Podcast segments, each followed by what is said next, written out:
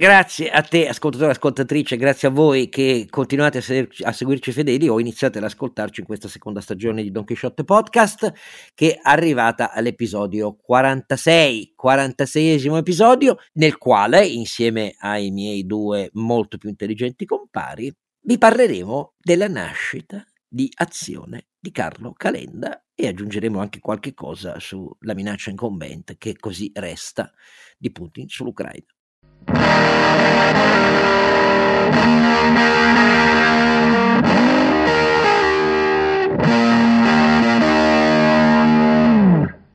Oscar Giannino è la sua voce che è un po' tremula, poca voce, il nostro Don Chisciotte, spero che l'audio l'ho un po' alzato, ma eh, purtroppo sarà ancora più chioccio del solito, ma invece è eh, tonante come sempre la voce dei suoi due compari, a cominciare da Sancio Panza. Tonante Renato Cifarelli, Tuo, tuonante, non lo so, adesso dipende dal periodo, che vi ricorda come al solito che il sito nostro è donchisciottepodcast.it dove potete trovare le nostre puntate, quando ci sono i dati, i dati, fare le donazioni, grazie a chi ce le fa. Eh, lo ringraziamo sempre perché ci permette di coprire le spese, eccetera, eccetera, eccetera, eccetera. Tu sai che tonante, eh, tonante. Hai fatto il... Ho fatto? Sì. Cosa ho fatto? Non Hai fatto il tifo? No, non sono andato a nessuna partita, no. ho, ho, tifo, ho, sofferto a distanza il derby con la Juventus del mio Toro, che si era cavata bene. Se fossi io, in un altro periodo potrebbe essere stato un concerto di Springsteen, ma non è questo il caso, credo. Eh, infatti, eh, tu sai che però Tonante, Tonante, io sono sicuro che lo sai, ma proprio per evitare di doverti far fare la parte del primo della classe, Tonante è eh, l'aggettivo eponimo di Zeus, cioè alla testa dell'Olimpo, perché Tonante era lui, per essere chiari. Beh, insomma... Non, io, io farò Pegaso allora, se mi dai un paio di ali, il resto posso sempre volare, caro Oscar. Ah, io l'unica cosa che posso fare per il peso è Icaro al limite. Va bene, ma c'hai anche Caduceo, eh, caro Carlo Alberto? Eh, se, se, serve, sì, diciamo. I tuoi copricapi in moto, lui non porta il casco, porta il Caduceo. Decisamente. E se sì. non sapete che cosa fosse il Caduceo, googlate perché vabbè, ci risparmiamo da fare quelli che... Che hanno fatto gli studi classici, va eh, bene. Lo si, lo si sa che gli studi classici, dice sempre il mio amico Michele Boldrin, andrebbero cancellati. E quindi, detto tutto questo, è nato tanto tanto tanta attesa, ma è nata una novità nella politica italiana. È nata una novità e quindi a me interessa sapere i miei due compari questa novità, cioè azione di Carlo Calenda che si struttura in partito, celebra il suo primo congresso. Come vedete questa novità? Cominciamo da Carlo Alberto. Oscar, io mi sono fatto una scorsa sullo Stato. Intanto ho fatto il congresso, dai. Sì, sì, Renato. Che sono gli unici.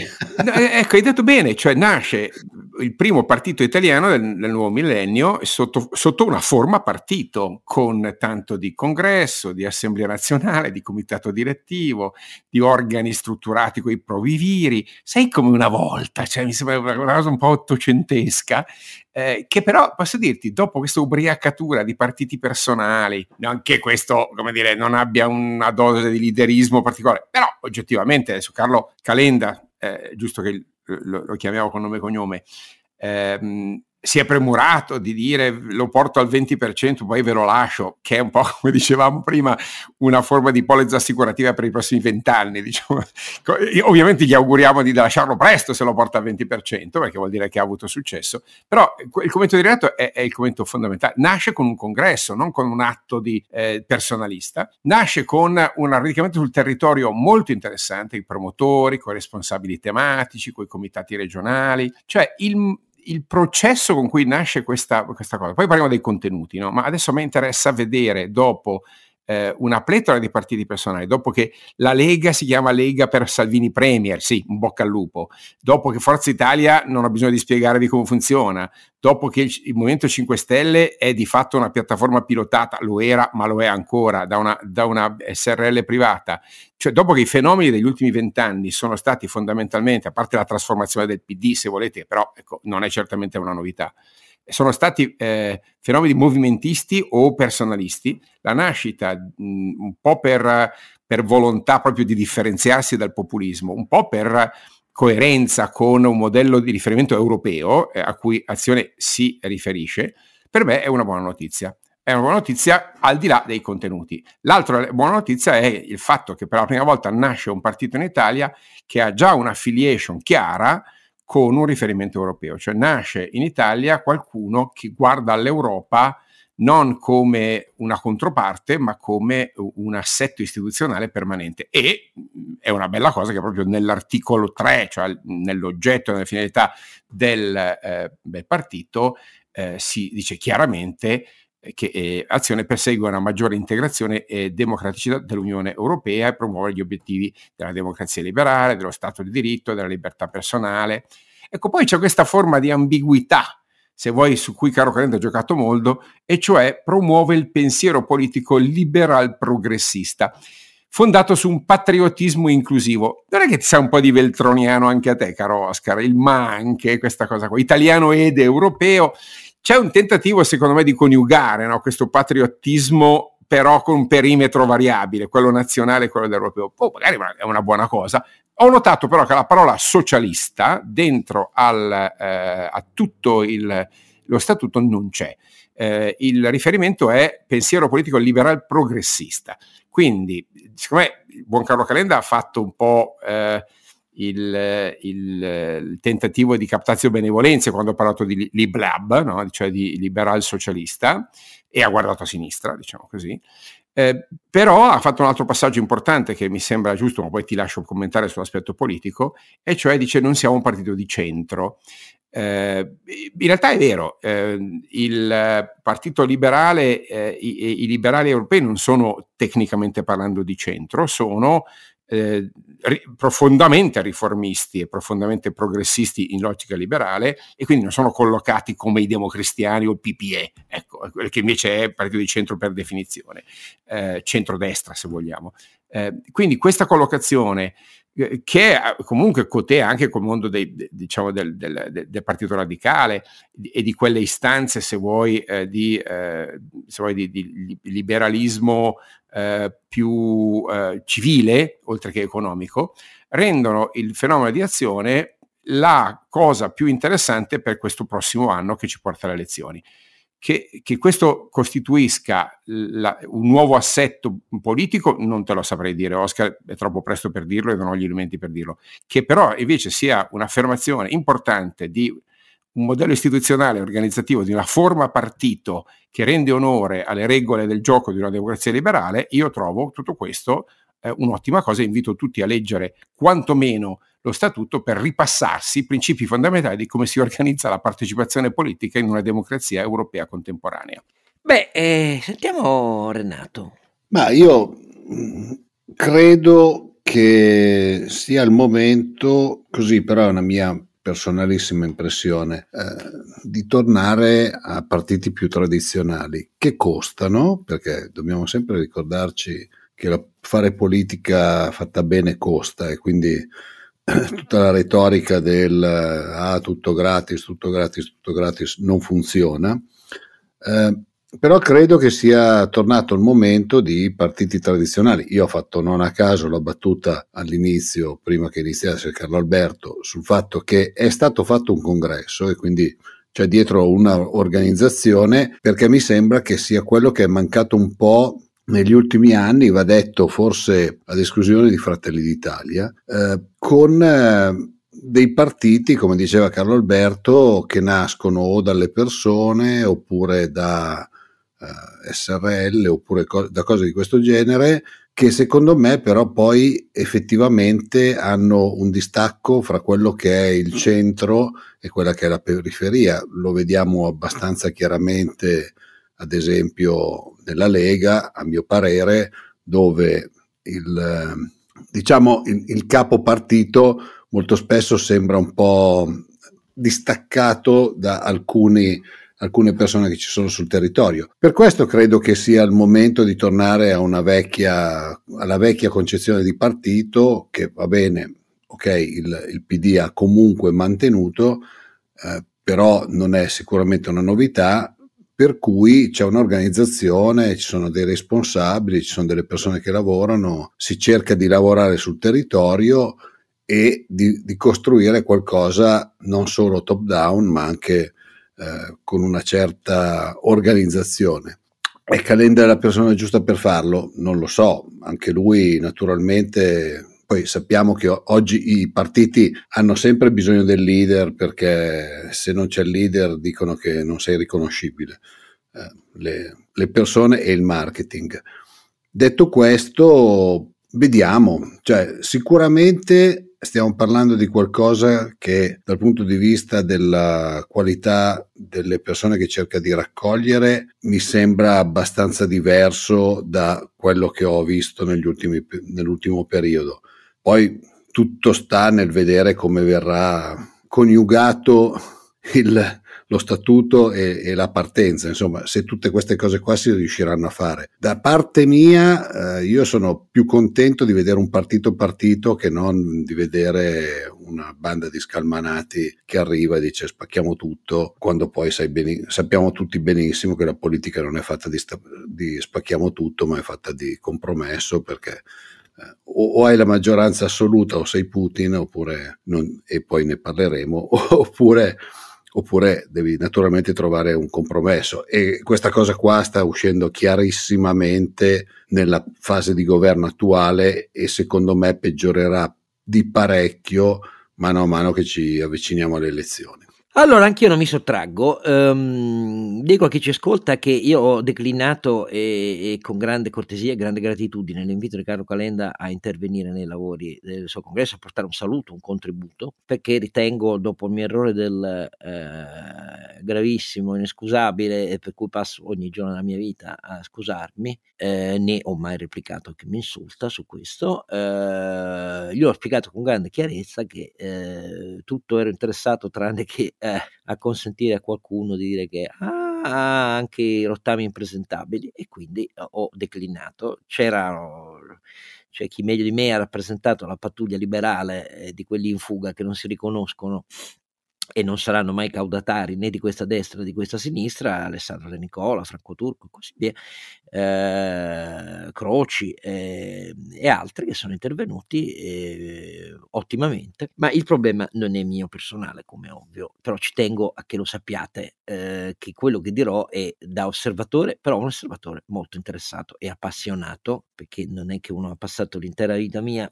come ho fatto io uh, fino a un certo punto in tutta la mia giovinezza, con 17 anni dedicati al Partito Repubblicano e poi via via fino a fare eh, per eh, lasciarmi semplicemente nella condizione di eh, un osservatore scettico. No, sono un osservatore molto appassionato. È una novità che finalmente ha preso forma e dico finalmente perché è stato un processo lungo, è nato e non aggiungo altro con una forma a partito eh, con i congressi locali e regionali prima di quello nazionale e con un lavoro programmatico che è la differenza rispetto a tutto quello che c'è nella politica italiana. La base per cui Azione ha ottenuto il 20% nel voto di Roma, ricordatelo sempre, sta in un'azione appunto protratta per oltre un anno, coinvolgendo eh, vastissime energie che erano fuori dai partiti a Roma, competenze, professionalità, giovani, entusiasmo in un programma vero per Roma, tanto vero che Gualtieri a- attinge su molti argomenti eh, dal programma. Gualtieri non aveva un programma dettagliato per Roma e sindaco ciò malgrado, ma non ciò malgrado, perché è la conseguenza scatenante, prima osservazione, che è figlia di questa lunghissima stagione di morte dei partiti e poi di affermazione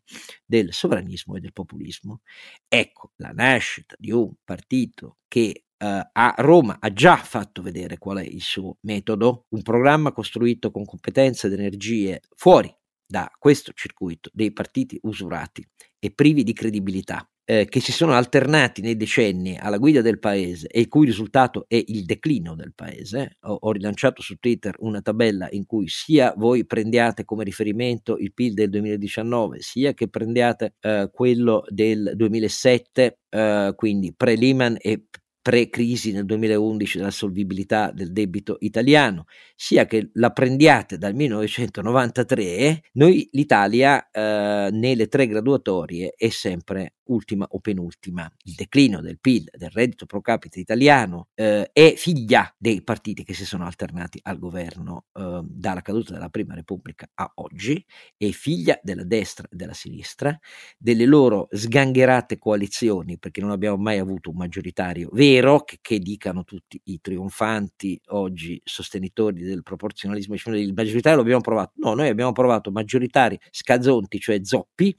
e lasciando gli statuti parlamentari che premiavano sempre chi eh, andava in altri gruppi fuori da quelli in cui erano eletti, come non succede nei parlamenti maggioritari, coprendoli di soldi e ehm, dandogli tutto l'incentivo a continuare a farlo. Così, finito il finanziamento pubblico dei partiti, eh, abbiamo continuato a premiare eh, il canale aggiuntivo e non altrettanto invigilato come se già quello sul bilancio dei partiti fosse pesantemente vigilato, ma non lo è stato nemmeno così, quello sulle fondazioni che hanno iniziato a moltiplicarsi per correnti, uomini di partito e partiti eh, e tutto questo ha sempre incoraggiato il frazionamento. Quindi il sistema istituzionale italiano è sempre rimasto incline a favorire il favoreggiamento, al eh, proporzionalismo e al frazionamento delle coalizioni. Le coalizioni di destra e di sinistra, da, la prima, quella di Berlusconi e quella di sinistra, Prodi e così via, sono sempre cadute perché le loro maggioranze non avevano un programma davvero comune e coeso e credibile e serio per affrontare i problemi del paese. E finalmente c'è una formazione che nasce sulla base mai più così e noi nasciamo sulla base dicono quelli di azione, che come avete visto a Roma è fatto su un programma serio. Poi uno può essere d'accordo o meno, ma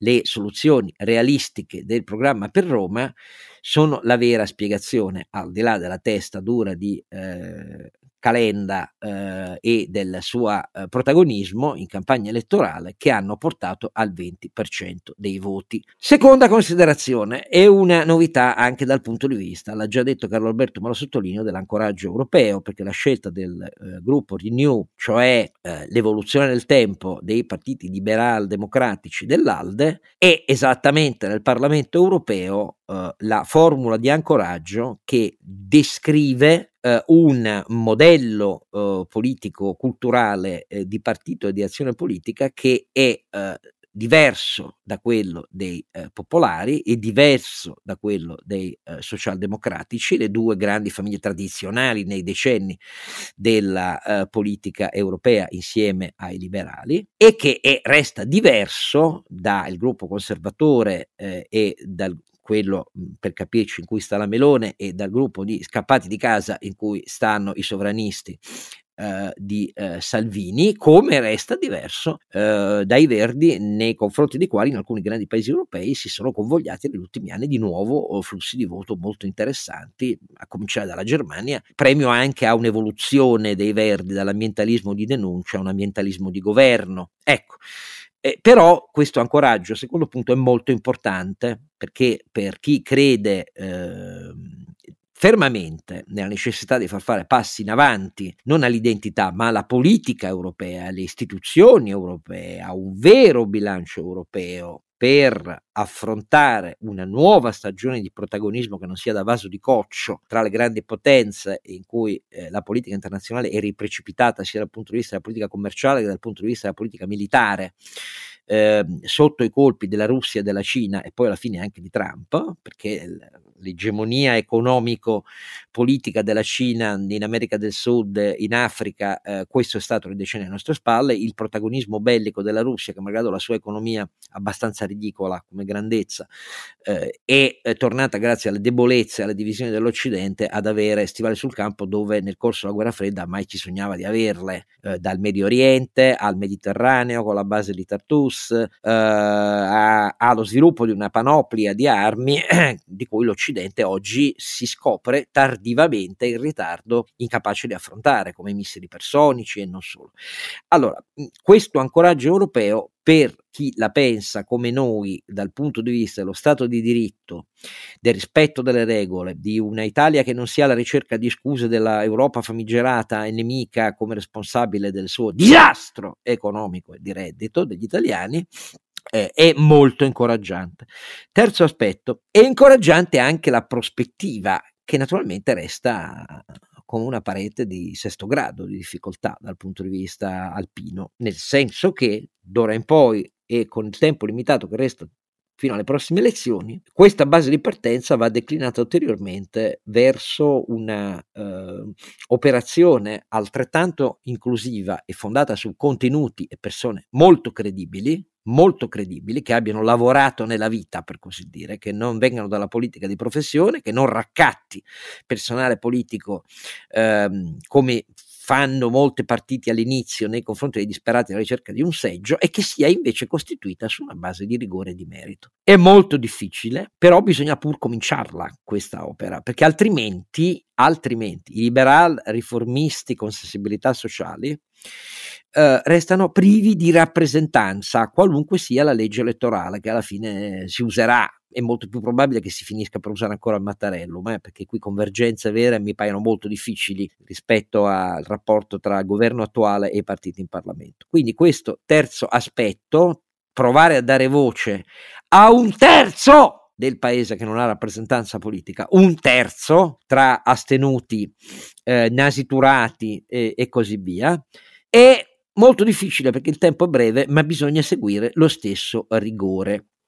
Quarto, infine, e ho eh, concluso questo primo giudizio, per farlo eh, bisogna utilizzare tutte le tecniche nuove che fanno parte della comunicazione politica, però declinandole su contenuti, cosa che non avviene più né a destra né a sinistra. Il, l'acme è raggiunta da Salvini che lancia idee ogni sei ore e poi se le dimentica, per essere chiari. Allora, da questo punto di vista, Calenda parte con una base, diciamo così, di consenso nell'Italia dei produttori eh, che è forte ma non delimita il suo perimetro. E perché ha un liberale classico, dopo che ha passato tutta la sua giovinezza fino a 33 anni, a credere che poi in Italia avesse ragione da una parte il partito d'azione, bisognava ricreare la, il, il morale degli italiani dall'alto, ho cambiato radicalmente idea, quella prospettiva era sbagliata ed era anche figlia sì del suo tempo comprensibile la prospettiva lamalfiana delle politiche di piano, ma completamente non adeguata ai tempi successivi agli anni Ottanta. Questo è il punto vero per cui poi io ho modificato non la mia convinzione, la mia fedeltà a Ugo Lamalfa che resterà tutta la vita, ma ho cambiato idea e sono diventato più liberal classico di mercato, ma con una forte sensibilità sociale e qui chiudo, e qui capisco perché Calenda, Bentivogli, Cottarelli, nei loro interventi, e Calenda nella sua definizione liberal socialista, anche se non c'era uno statuto di azione, come ha detto Carlo Alberto, richiamino questi aggettivi e usino toni e usino anche argomenti, un classico, la foga sulla lotta all'evasione fiscale, che servono a ribadire questo messaggio. Io ne do una declinazione diversa. Nel nostro paese servono liberal democratici, riformisti, che abbiano a cuore la lunga lista delle vittime di questi decenni di mancata crescita italiana, cioè i giovani, cioè le donne, cioè i titolari di contratti a tempo determinato, che sono sempre di più, cioè il milione e ottocentomila di italiani che lavorano in settori in cui finte cooperative e contratti gialli non garantiscono i diritti del lavoro e non garantiscono eh, retribuzioni in linea con i contratti nazionali vigenti, eh, i poveri assoluti che sono cresciuti come in nessun altro paese europeo e tantomeno avanzato al mondo e i poveri relativi, faccio riferimento ai due diversi cluster secondo le indicazioni eh, dell'Istat, ci sono milioni di italiani, milioni e milioni che dal punto di vista sociale, della depredazione del loro futuro, degli oneri incredibili di cui continuano a essere caricati sempre di più dai partiti che vogliono il debito eh, libero, credendo che quella sia l'espressione della politica, che sono coloro ai quali quelli che hanno la mia cultura non sono mai stati capaci di rivolgere un discorso credibile per dire qui si parla di voi, del vostro presente e del vostro futuro. Questa è la sfida più terribile, perché chi va a votare di questo mondo fatto di milioni di italiani ha trovato rifugio o nelle convinzioni autarchiche sovraniste della destra identitaria anti-immigrati o nella confusione legalitaria capovolta poi come un'automobile che non è riuscita a stare in strada dei 5 Stelle. E lì c'è un voto che è una sfida culturale e politica. Proposte, ma soprattutto un linguaggio capace di dare futuro e reddito credibile battaglie credibili a chi sta peggio. Questa è la sfida più difficile da cogliere, non la collocazione centro, centrosinistra, centrodestra, che sono seghe mentali per analisti che riempiono pagine sui media che nessuno legge, ma sapere parlare al cuore dell'Italia che sanguina da anni. Molto complicato, si tratta di dare idee o consigli, i miei non valgono niente, ma è questa la sfida. Sarà quel che sarà, ma chi ha questa sensibilità, comunque la pensi sul carattere di Calenda, le sue interviste, sì, lui merita l'aggettivo che in greco identificava Zeus, cioè quello Zeus folgore tuoni, no? Asteropetes si diceva in greco, appunto dava l'idea di uno che boom, scaglia fulmini e tuoni. Lui è un po' così, ma non è questo il problema, guardate, non lo è. Non lo è stato per Renzi, non lo è stato per lui, non lo è stato per Berlusconi all'inizio. Scelgo apposta persone di convinzioni molto diverse. Il problema non è questo. Il problema è mettere insieme gente capace di avere idee per i tempi che viviamo e che non peschino dai relitti e dai rottami degli anni 70 come capita sia a destra che a sinistra, eh, come capita persino un po' al governo Draghi che pensa di vincere i prezzi di, di, di mercato dell'energia eh, con i calmieri co- invece che con misure strutturali pluriennali. C'è stato un primo accenno nelle ultime misure, ma siamo solo a un primo accenno. Ecco, e poi ci vuole un chiarissimo schieramento internazionale. Occidente, Europa, Europa e Occidente, indivisibili. Con quello che succede alla frontiera ucraina e in Europa è oggi un ancoraggio più necessario che mai. Restate qua. Allora, l'ho eh, fatta troppo lungo. No, no, però Oscar, fammi dire una cosa rispetto invece agli altri partiti. Eh, io era dai tempi della Prima Repubblica, da quando seguivo i congressi di partito, da, diciamo, avevo ancora i capelli, che non vedevo la eh, carrellata dei segretari di partito intervenire agli altri congressi di partito come un atto di riconoscimento eh, nella competizione democratica di chissà di doversi poi trovare. E chi ti ha colpito di più? Di mi, ha, mi, ha, colpito il fatto che ci fossero tutti, eccetto due. Eh, tutti, ci sono stati tutti e la cosa interessante è proprio che... Mm, Calenda ha spiegato perché non li ha invitati. E no, è interessante appunto commentare questo per far capire che non è un partito di centro, ma è un partito, anzi in un certo senso radicale, che, che va fondamentalmente per esclusioni quindi non, non, ha un posizionamento geometrico, ha una vera e propria idiosincrasia. Eh, una è, fammi dire, quasi costitutiva nei confronti dei 5 Stelle e l'altra è ideale, se vuoi, e, e, puramente politica eh, nei confronti di, del, dei, di Fratelli d'Italia, eh, che effettivamente in Europa eh, in realtà è più moderato perché fa parte dei conservatori e Renew Europe non si è mai pronunciata contro i conservatori, ma anzi molto spesso ha votato con i conservatori, ma eh in sì, Italia, sì. E, giusto per ricordarlo, perché quindi il riferimento europeo rimane una chiave di lettura importante, la segretaria eh, presidente del, del, della, eh, di Renew Europe è stata la prima a parlare ufficialmente, prima di tutti, prima di, prima di, eh, di Letta, prima di eh, Giorgetti, però ecco, mi ha fatto specie vedere infatti che che eh, a parlare sono stati invitati tutti i, i, i, grandi interpreti della politica contemporanea, veramente dalla Lega fino a Articolo 1, fino a Speranza, compresi i rappresentanti diciamo, della società civile, liberale e progressista, eh, ma non sono stati invitati appunto i 5 Stelle né, eh, né ehm, eh, Fratelli d'Italia, anzi sono stati esplicitamente citati come antagonisti radicali e, e non eh, e non eh, soggetti a compromesso. Non so come la interpreti tu, ehm, io eh, ho trovato interessante per, proprio per il principio che non, non, vedevo da, veramente da tantissimi anni, veramente da, da, dalla Repubblica, dalla prima Repubblica, interessante vedere che un, il primo congresso di un partito desse spazio di tribuna a tutti gli altri. Eh, perché è un segnale, scusami, eh, di inclusione, è un segnale di eh, mutuo riconoscimento reciproco è un segnale, scusami, di grande sensibilità istituzionale, perché i partiti in una democrazia non sono nemici, sono antagonisti, sono, competono, ma, ma, si devono rispettare anche perché in Parlamento poi devono trovare accordi, quindi è un segnale che pone le basi di, eh, dire, di una discussione democratica corretta. Eh, il fatto che fossero esclusi esplicitamente, una volta si parlava dell'arco costituzionale, no? um, i, eh, il partito dell'estrema destra, però sai, il partito dell'estrema destra è più a destra la Meloni o più a destra Salvini in questo paese? paese. È difficile dirlo, eh. in realtà in Europa è più a destra Salvini. Eh, e questo che mi ha stupito di Carlo Calenda, che sa molto bene che Meloni in Europa è più vicino a lui politicamente di quanto sia eh, in Italia, mentre la Lega, è vero che è stato invitato Giorgetti, che definirlo estremista ci vuole un po', ecco. Eh, però la Lega di Salvini è una Lega che sta con FD. Infatti, infatti Calenda ha detto, se la Lega è quella di Giorgetti, sì. Sì, e, e se entra il PPE, ecco che magari questo sembra un po' più difficile, insomma. Eh, però eh, ci può stare. Eh, certamente se, se guardiamo a Zaia eh, se guardiamo al nord-est la collocazione è assolutamente quella, insomma.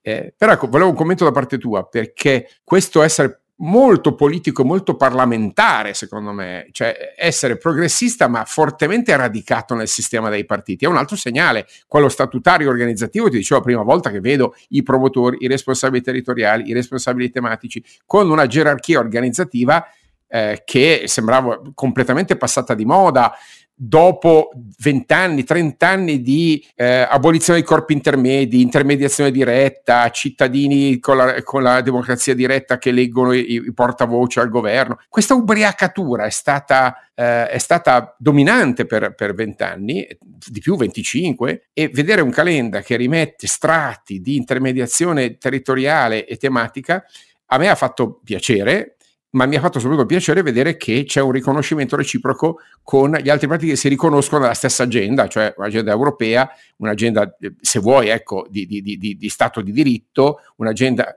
nazionale sì, ma dentro a una collocazione chiaramente europea. Non so cosa ne pensi tu. Io penso due cose. La prima è che mh, mm, do, insomma, no, non è sfuggito è il rilievo che eh, Calenda ha dato al fatto non faremo il partito di, di, Draghi, non siamo il partito di Draghi. E questo posso dire, alla luce dell'esperienza del partito di Monti, è una cosa che io apprezzo molto, essendo stato tra coloro che tentarono di convincere Monti a non farlo, non ascoltato come ovvio, però mh, mm, presagendo che sare- già bastava Berlusconi che aveva tolto dignità e credibilità a, a, all'aggettivo liberale in Italia, eh, eh Monti è riuscito a...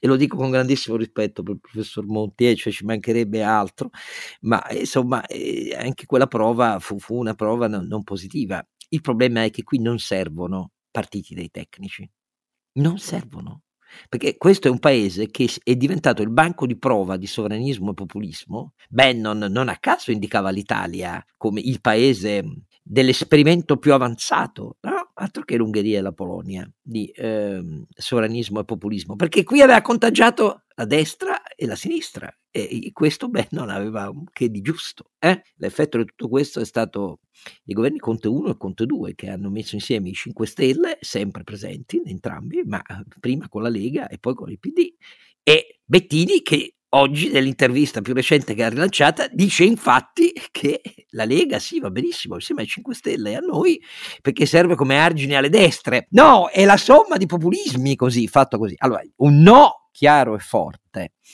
di questo tipo qua è un no molto da paesi europei avanzati non in termini di PIL fateci caso cari ascoltatori la, i partiti eh, a esplicita vocazione liberal democratica e che magari nella vita istituzionale di diversi paesi hanno collaborato con popolari e socialdemocratici, e ci sono in Olanda, ci sono in uh, Germania ehm, e così via. In Francia uh, hanno avuto uh, colpi pesantissimi portati dal sovranismo alla destra con la Le Pen. Di qui nacque eh, una reazione mh, della eh, Francia che aveva netto il confine mai con i fascisti, scusate, ma di questo si trattava. Per cui Macron è nato in pochi mesi. Vedremo se confermato e se confermato sarà confermato grazie alle, alla proliferazione di una destra che non riesce a evitare di essere sovranista. Eh? Questo è il punto, è populista. Eh, speravo meglio in Valérie Pécresse che poi si è un po' sfranta alla prova del 9 nel, nella manifestazione clou, insomma non si è mostrata molto all'altezza, ma lì tra Zamor e, e, e, e il Front Nazionale è, è così. Ecco, però dare all'Italia come carta d'identità di nascita eh, qualcosa che guarda ai paesi in cui l'esperienza liberal democratica è un'esperienza di governo distinta dalle aree politiche è una grande novità, potenziale, eh, potenziale, io non dico di no, non è che sto dicendo cambia la storia politica italiana, prima di mettere nell'angolo i sovranismi e i populismi di destra e di sinistra passerà tempo, però bisognerà pure iniziare, questo è il punto. Da questo punto di vista quindi quelle esclusioni sono un pezzo di questo Atlante identitario che viene disegnato e viene disegnato con una certa brutale coerenza. Se mi chiedi, mi aspetto che quindi Calenda possa andare d'accordo con Salvini, lo escludo. Non è un caso che abbia detto se fosse Giorgetti e quindi sottinteso Zaia e Fedriga e così via. La Lega non è così, a parte che un altro che aveva promesso che faceva i congressi in autunno, poi i congressi in inverno non li ha fatti nella Lega Salvini, manda solo le lettere ai dissidenti per cacciarli fuori. Eh? C'è una certa differenza, diciamocelo pure.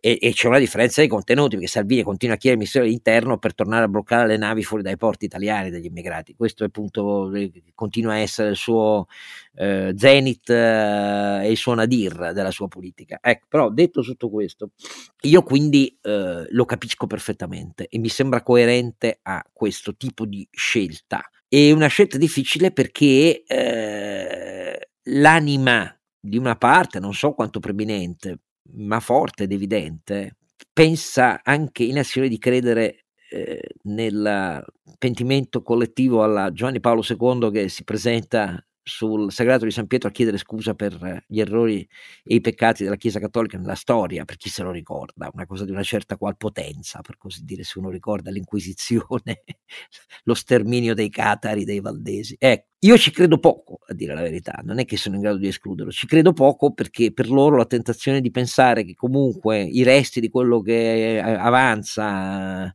del disastro 5 Stelle siano il secondo pilastro eh, per tentare di restare meno lontani dal voto di centrodestra sparso tra Forza Italia, Salvini, Meloni, eccetera, eccetera, eh, continuerà a essere forte. La scelta netta è commesso l'errore, bisogna riparare e, e, andare verso una tradizione più solidamente riformista, io non so quanto coerente sia col fatto che poi è, è l'anima di sinistra movimentista che eh, costituisce anche tra i sostenitori di Letta la parte più importante, perché il riformismo si è ammutolito all'interno del Partito Democratico. Questo sembra a me, so che i militanti, i quadri dirigenti del Partito Democratico mi direbbero che non è vero, però insomma eh, ehm, è abbastanza vero se uno guarda le politiche di Orlando sul mercato del lavoro, lasciare la CIG e non fare vere politiche attive del lavoro o pensare che alternanza scuola-lavoro lo facciamo con un nuovo bollino, una nuova certificazione delle imprese eh, partendo da capo, eh, evitando di capire che così molte imprese semplicemente non la faranno più l'alternanza scuola-lavoro e sono tutte politiche con una fortissima impostazione ideologica secondo me. O vogliamo parlare del, de, dei mesi estivi passati a immaginare che con un decreto impedivamo le delocalizzazioni punendo le imprese eh, e così via. Cioè, no, non mi fate dire, la, la storia del PD di questi anni è una storia di questo tipo qua, fortemente illusa sul fatto che i 5 Stelle mantenessero eh, buona parte di quei consensi che quindi insieme si governava per anni e anni e anni e anni alla fine di questa legislatura. Ecco, eh, io apprezzo anche il fatto che si chieda al PD, anche da parte di chi in azione continua a pensare che quello sia l'approdo evolutivo se il PD torna al riformismo per governare insieme che però gli dica e continuerà a dirglielo con grande chiarezza mai i 5 Stelle. Ecco, questo mi sembra una cosa non proprio trascurabile, ecco, detta proprio fuori dai denti. Al netto del fatto che poi secondo me bisogna pensare a, a chi resta, eh, il voto che resta renziano, al di là di Matteo Renzi anche in questo caso, eh, però io non lo butterei dalla finestra, ma non per far voti, perché in quella esperienza c'è stato con tutti tutta la primazia di un carattere, di un liderismo anteposto alle soluzioni del paese, una stagione di eh, soluzioni che erano però significativamente diverse dalla eh, sinistra ideologica ed erano di una sinistra riformista. Ecco, questo vediamo cosa avverrà. Intanto bisogna non dimenticarsi che abbiamo Putin che batte. Scusate se io mi permetto di tornare su questa cosa, noi l'abbiamo già detta in due puntate, ma torna eh, assolutamente, non è mai stata abbandonata eh, l'idea che sia eh, una minaccia concreta e che durerà a lungo tempo. Il problema non era l'attacco il giorno 14 o 15 di febbraio, il problema è che eh, tutta la ferraglia bellica, eh, tutte le eser- maxi esercitazioni che la Russia ha mh, lì al confine ucraino eh, e tanti segnali che si colgono anche in diversi scacchieri, la maxi esercitazione navale di forze russe di fronte al Giappone, senza precedenti dalla fine del secondo conflitto mondiale. La scusa è il fatto che non c'è mai stato un trattato di pace tra Giappone e Russia e il Giappone ha continuato, sia pur molto flebilmente, a dire le curili meridionali sono nostre, non è roba vostra. Però lì il problema è far capire al Giappone che non si tollera eh, il fatto ehm, che i giapponesi, anche se i giornali europei non lo hanno colto, la politica giapponese ha eh, affrontato eh, la sfida russa all'Ucraina come una cosa che riguarda direttamente il Giappone e la Cina.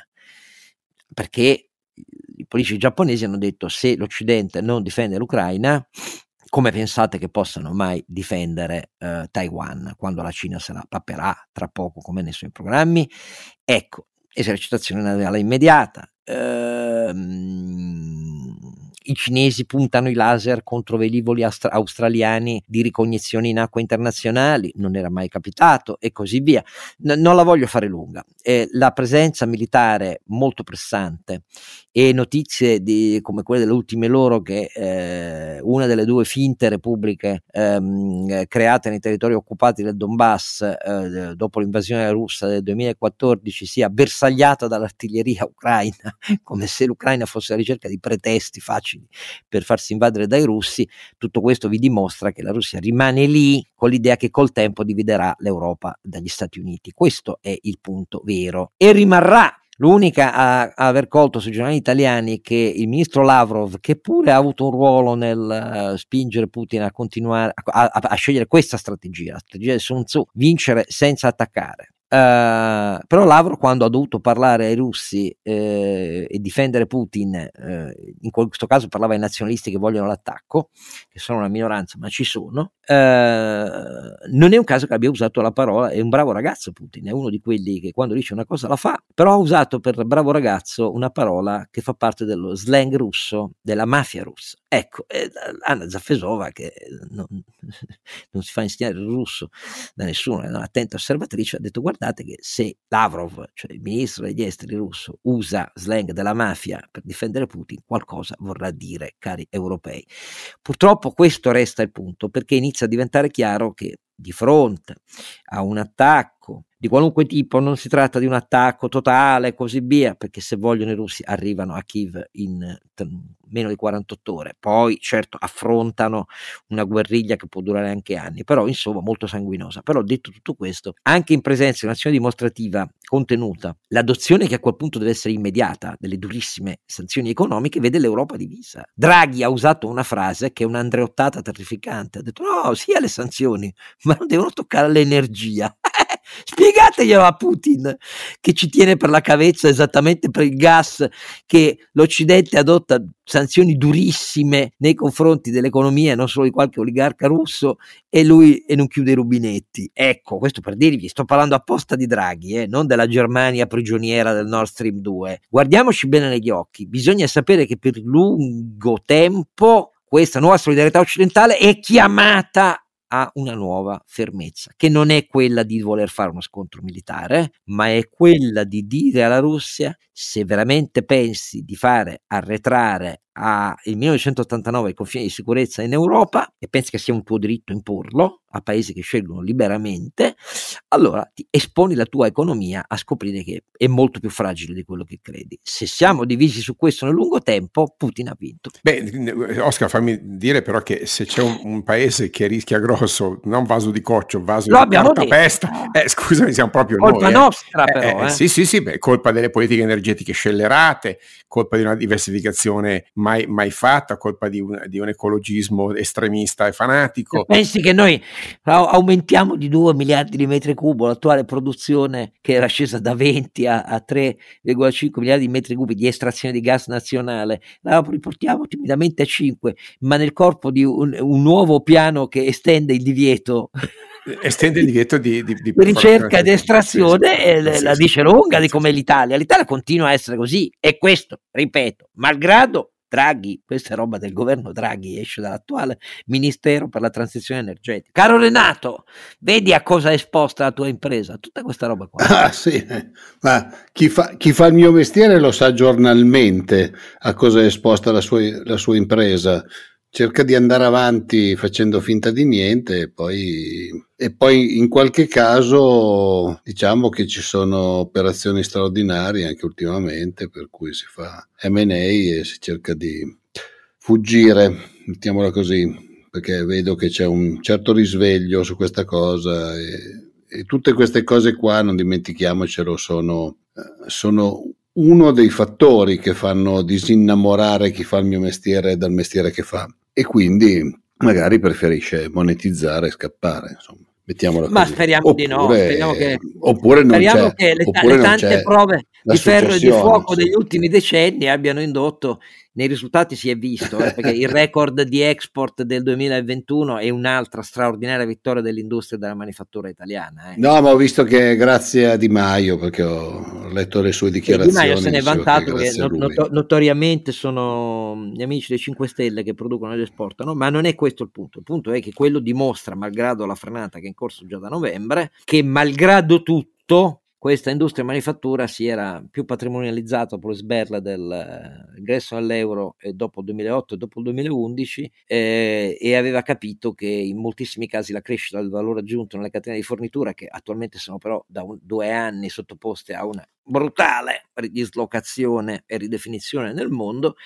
era l'unica strada per un paese trasformatore. Questo eh, bisogna Sì, dirlo sempre sì. all'ode gloria di tutti, colo- di tutti eh, coloro che lavorano nell'industria, da- dal primo all'ultimo, non solo dei signori imprenditori. Sì, anche se le nostre No. specializzazioni commerciali non sono migliorate tantissimo, parecchio sul farma, devo dire, eh, un, un pochino sulla meccanica, dove il valore aggiunto dell'elettronica e del software è nettamente migliorato, ma come sai, Oscar, siamo ancora un po' in mezzo alle catene del valore. no? Non, Ah, non abbia- non abbiamo, certamente non siamo a monte né sulla proprietà intellettuale né sulle Infatti, materie infatti la, la loro ridefinizione rischia di essere una sberla molto Eh sì, eh sì, perché, no- perché a valle non controlliamo i brand o ne- pochi non controlliamo i prezzi, quindi per esempio in situazioni di inflazione siamo in tenaglia perché noi non possiamo scaricare i prezzi sul mercato Esatto. finale. Mm, Quindi insomma, è un, un quadro grigio che richiede ancora agli imprenditori vedi italiani. nel dibattito pubblico italiano riflessioni su questo qua? Le vedi, No, vedi traccia? no, no, di questa niente, discussione no, purtroppo. assolutamente Direi di no. niente. Beh, ma Zero. per, tanto per dare il- l'idea, leggevo in questi giorni che la più grossa azienda di moda del mondo,